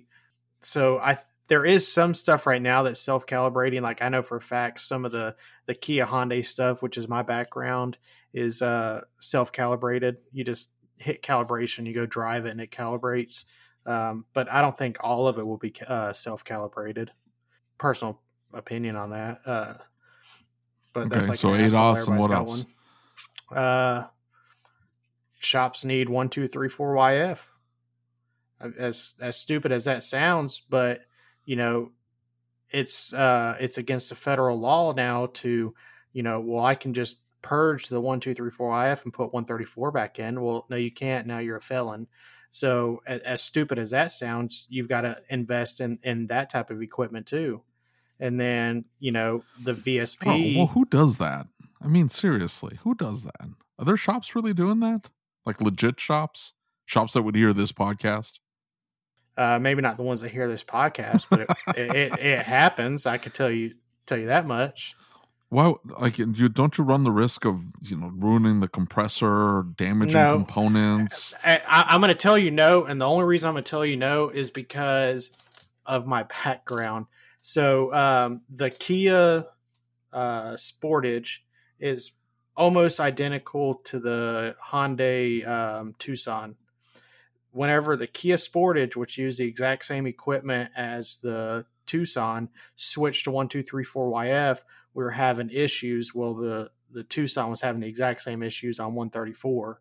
So the systems were the exact same. It was just one was 1234 and one was 134. So you can use it. You just have to know the amounts that you're supposed to be putting into the system. So, but Interesting. yeah, legally you cannot though. That's Yeah. you know I get that. I I just I I know my luck, and the one time I try it, I you know the the uh, the compressor explodes, and I'm on the hook for you know fifteen hundred dollar or two thousand dollar AC repair job, and the customer's pissed and they need the car to go on a road trip right now. Well, I mean, so I I wouldn't attempt it. well, that's just like back in the day whenever people were switching from R12 to 134, you could get an R12 retrofit kit to 134. So that way you could, if you had an R12 car, you could just, you know, put the new stuff in it. So, Yeah. same thing. Uh, but that and just staying up on on your equipment. I mean, if you're if you're not being able to get into secure gateway, that's going to become more and more. I think, you know, Chrysler kind of started it, but I think that's something that's going to be coming more and more and more, especially with all the technology. Is if you don't have access to the secure gateway, you're going to be screwed. You can't even clear a check Mhm. engine light. So Yep. If if you had to buy a scan tool today to operate an entire repair shop with, what would that scan tool be and why? Ooh, just one. Just one. Um, if they were wanting to do any immobilizer, I would say probably the IM six hundred eight. Um, if When not, you say immobilizer, what are we talking about here? so I mean, so just programming keys or well, no, no, like, well, yeah, programming keys, but then also like you can get in and do certain certain resets, whereas a typical scan tool can't because you have to actually get in to the immobilizer side of the vehicle. Um, or like all keys lost situation, you know, the IM six hundred eight will let you do all keys lost on a, quite a bit of different vehicles. So Now is it now is it going to give me typical scan tool functionality? Oh, the IM six hundred eight will um will do everything that like the the previous model to the Ultra. So, or actually, it'll do almost everything the Ultra will too. It just won't have the topology. But like the the, MaxiSys The Elite, Elite- that's what I the have. yeah, it'll Yeah. do everything that the Elite will do minus coding. So, like you know how your Elite's got the BMW coding and all that stuff. The Mhm. IM six hundred eight does not have that, but it, it does everything else minus the coding. So where it lacks in coding, it it has the immobilizer. But see, the immobilizer, it's it's like a totally separate unit inside of itself. So whenever you first pull up the scan tool, you either have to select that you want to go into the immobilizer side or into the to the diagnostic side. So, but then it also Okay. it comes with a J twenty five thirty four as well, which comes back Right. down to programming. So. If you're if All you're right. not wanting to do immobilizer, then I'd probably look towards the Ultra. If you want to do immobilizer stuff, then look towards the IM six hundred eight. I'm I'm surprised that that's uh I didn't think you would go that route. Interesting. Which route did you think I'd say? Snap. I don't know. I some some a different Autel device. I I don't know.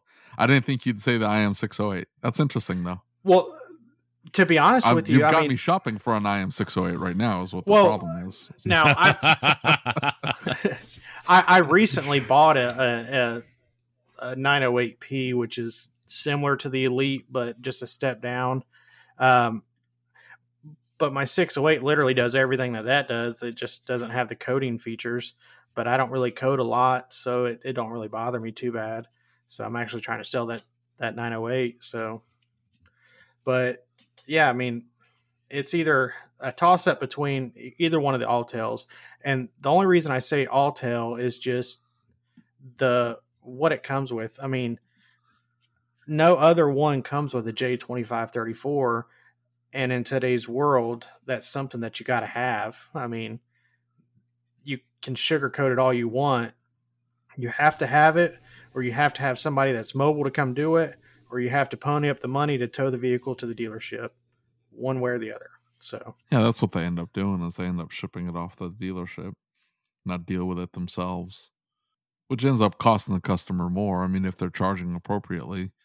Correct. It's a you know ninety five dollar to hundred dollar tow bill to the to the dealership, and then you have to go pick it up after the fact. And I will say that uh, some of these, especially the luxury brands, they have jacked their prices up Oh, yeah. incredibly in the last couple of years.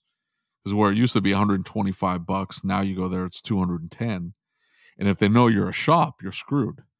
Because they absolutely jacked that price up.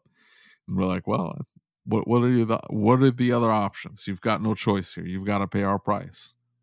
And see, I get a lot of shops that'll kind of kick back, and I'll admit, like for programming, I'm more expensive than most dealerships. I mean, I am, but I'm also for a service. It's either let's just I'm just using round numbers. Let's say the dealer charges a hundred bucks an hour, and in my dealership experience, anytime you do a program and it, you charge an hour, so it's a hundred bucks.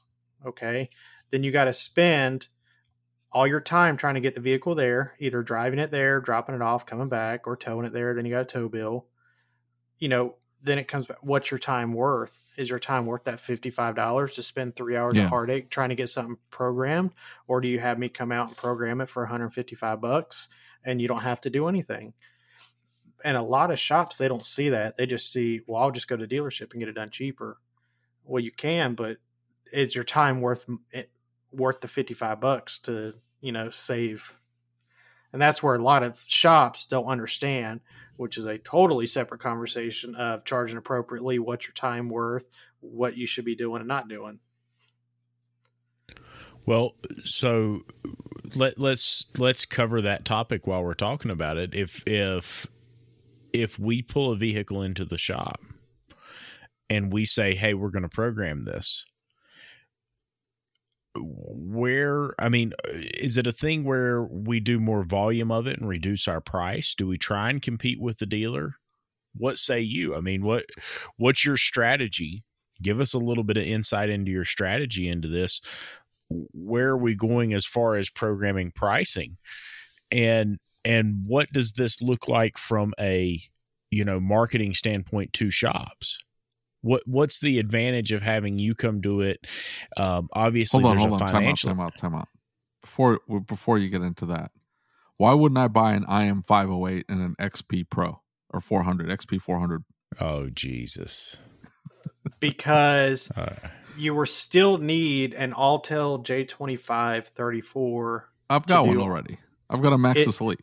okay you're wrong the the MaxiSys Elite J25 34 thank god somebody finally told him uh, it, that that J twenty four J twenty five thirty four is locked to your MaxiSys Elite. Um, so you would have to get a standalone J twenty five thirty four to work with your five hundred eight. So you'd have to buy a separate one. So by the time that you buy the the five hundred eight, the XP four hundred, and then the standalone J twenty five thirty four for like five hundred dollars more, you can have an IM six hundred eight, which is a much better tool. Okay, so you're saying we just need to buy IM six oh eight. Everybody just needs to go buy IM six oh eights. Um, Brandon Dills, Jarhead Diagnostics, I'll take It's not on his website. Yeah, It's- it's- Just Big Mama's call house. Well, well, call, call Now, me. It'll be on, it'll be on my tonight. website soon. Don't worry. Uh, Yeah, yeah, there I probably will. He's gonna stock up on IM 608s. Hey, hey, listen, if this doesn't play out well, you know you can donate one to me. It'll be okay. Yeah, we'll Okay. take we take donations anytime. sorry, now, now go back to what he was saying. I'm sorry. I, I I've already hijacked the now. conversation. I, I know. No, It- no, it, it was about No. char- charging appropriately. Oh yeah, yeah, yeah. so so listen if we're if if you're standing here telling me hey listen i have no choice but to be a little more expensive than the dealer and i i get the advantages right? I'm not saying there's anything wrong with being more expensive than the dealer but but what's the strategy for the shop right? What what is the strategy that we use? Is it that we're trying to keep them in the shop? So in other words we're not taking them to the dealer or having them go to the 100%. dealer for an update? One hundred percent. And this is coming from a dealership technician that most of my career was in the dealer. I can tell you that anytime another shop took a vehicle to us or had a uh, vehicle owner to us, we tried to make sure that that customer stayed with us. Whether and this is where the it falls bad for the independent garage owners is the dealerships have so much money that they can say, I'll take care of this for free, Mr. Customer. Why don't you just come over and see? I can help you out more. Well, as a shop owner, now you potentially just lost that customer for good because they went Yeah, to the dealership one time. Oh, I'll do it for free this one time, but you know, make sure you come back for the oil change. And I'll give you a discount on that. And then now they're hooked into the dealership for discounted pricing. Yeah, I've- I've got a good friend who was writing service for a dealership, and and I happened to to see some of his numbers. I was truly shocked at how poor the profitability was in that dealership. Yeah. I mean, it was crazy how bad it was. Oh yeah, and you know, as as a customer, like if I was to have my vehicle serviced, I, as shitty as or crappy as this sounds, I mean, the dealership's where it's at in the customer's eyes because all they got to do is write a bad survey, and then automatically everything's free. And so, Right. if if we fight to keep everything in in our bays, then as a shop owner, you're going to see a return on your investment, whether it's return on your investment of paying me to do the job and then that customer constantly comes back to you, or return on investment of you bought the tooling and you can keep the customers in your bay. Because the moment that they go to the dealership, I mean, it's a 50 50 chance you'll never see that car again. And Let me ask you a question. Oh, go ahead. Go ahead.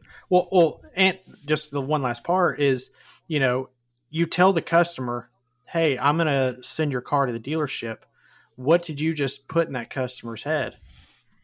Well, they can't even They- service my car properly. Yeah. Mm-hmm. and you have to tell them right Let, us be 100% transparent if you go moving a client's vehicle to another facility without telling them you're moving it you are asking for disaster i've, I've made bad. that mistake yeah Like, no you don't la- ever I know that the last, the very last one we did, and we we didn't say anything to the customer. We just took care of it. no the, listen the situation is what happens if that building burns down what happens if it's in Yeah. an accident Why was it the at way the dealership? Uh, Why was it at this Right. other place? Yeah, I know. Exactly. And then it. they start getting letters from the dealership. Hey, listen, you know, your car was just in for service. Yeah. Oh man, you know? Um, so it, it's a it's a bad situation. David's thinking about it right now, like, damn. Um, you know, because they, they, were don't supposed to get rid of that car as soon as I was done with it. Okay. right, but they they don't listen, they don't depend on they don't depend on the the data you're giving them. They're depending and and our dealerships up here, one particular dealership, they will go through the glove box if I take them a vehicle. And they will get the vehicle information and the owner information out of the glove box. They won't go off of my information. yeah. Mhm. And so you've got to be really careful about that because y- your customer list is very valid. And if you think they're not trying to get it, you're crazy.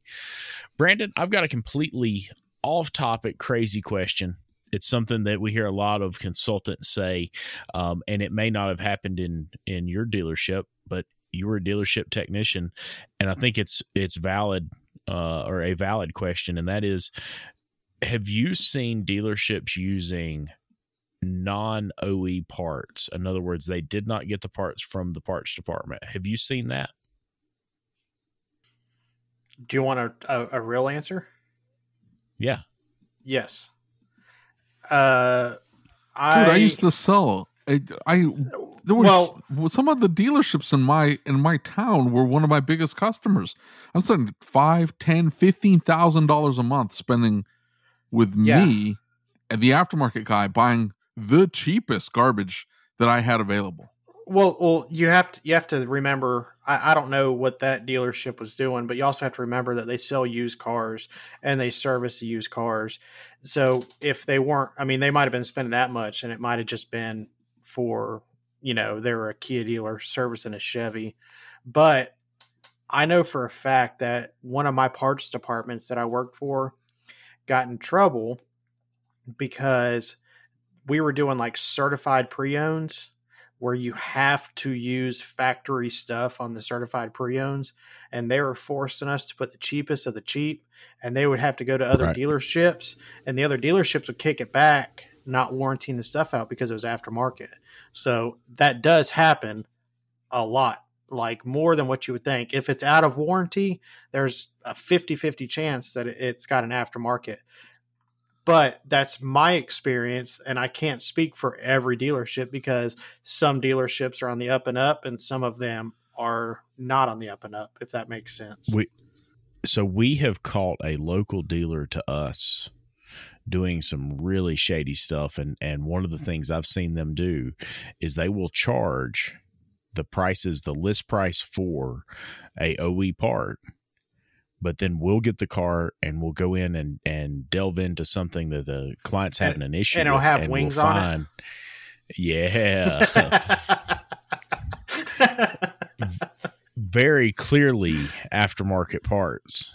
And you know so yeah. um I think it leads to a question that a lot of shop owners have got to ask themselves uh, or ask themselves is that uh, make sure we're comparing apples to apples when a client tells us something. Correct. Well, I hope you enjoyed this episode of the ASOG podcast.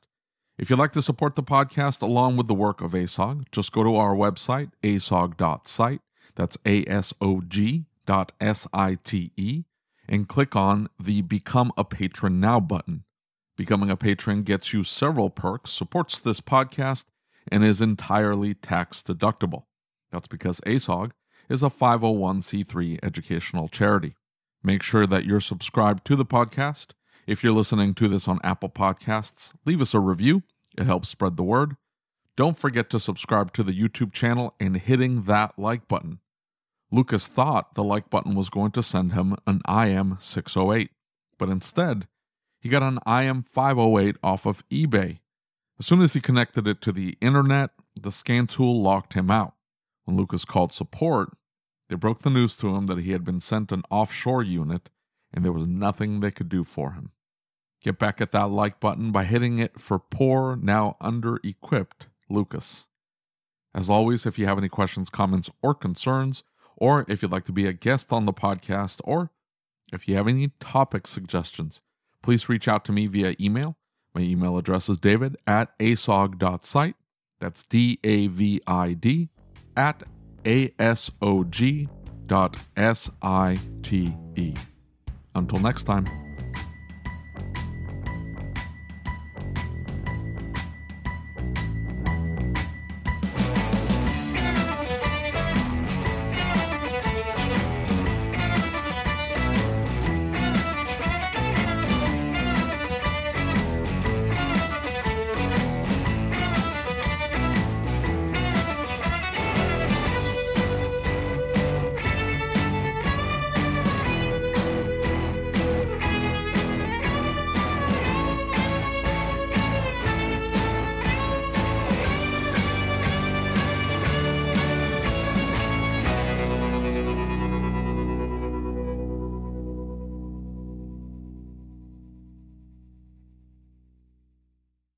Hope you enjoyed this episode of the ASOG podcast. Before I let you go, I need to ask you a question. Are you using the best innovative shop management system in the country? If you doubt that you are, why are you making your life harder? Shopware stays one step ahead of everyone else by bringing a clean, easy to use program unlike anything else on the market. Go to getshopware.com and see what I mean today. That's getshopware.com. Check it out.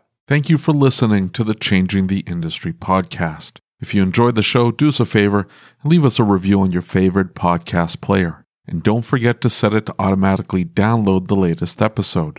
Our efforts with this podcast, the YouTube channel, and the Facebook group wouldn't be possible without the support of our awesome sponsors. So please take a moment, check them out by clicking on the links in the show notes.